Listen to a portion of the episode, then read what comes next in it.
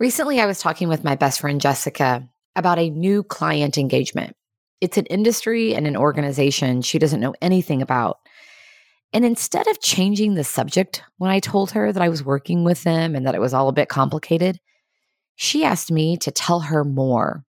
Who's their customer? She asked. How do they do what they do?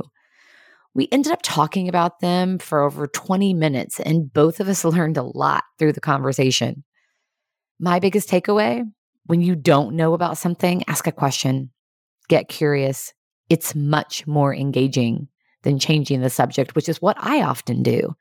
And as I reflect on this, I realize that I change the subject because I don't want to look silly or appear like I don't know, when in reality, I don't know. And certainly changing the subject isn't going to get me additional info.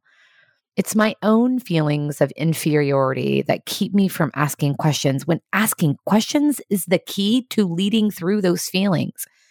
Curiosity keeps me engaged, and curiosity is super engaging. So let's all be a little more like Jessica and lean into the questions.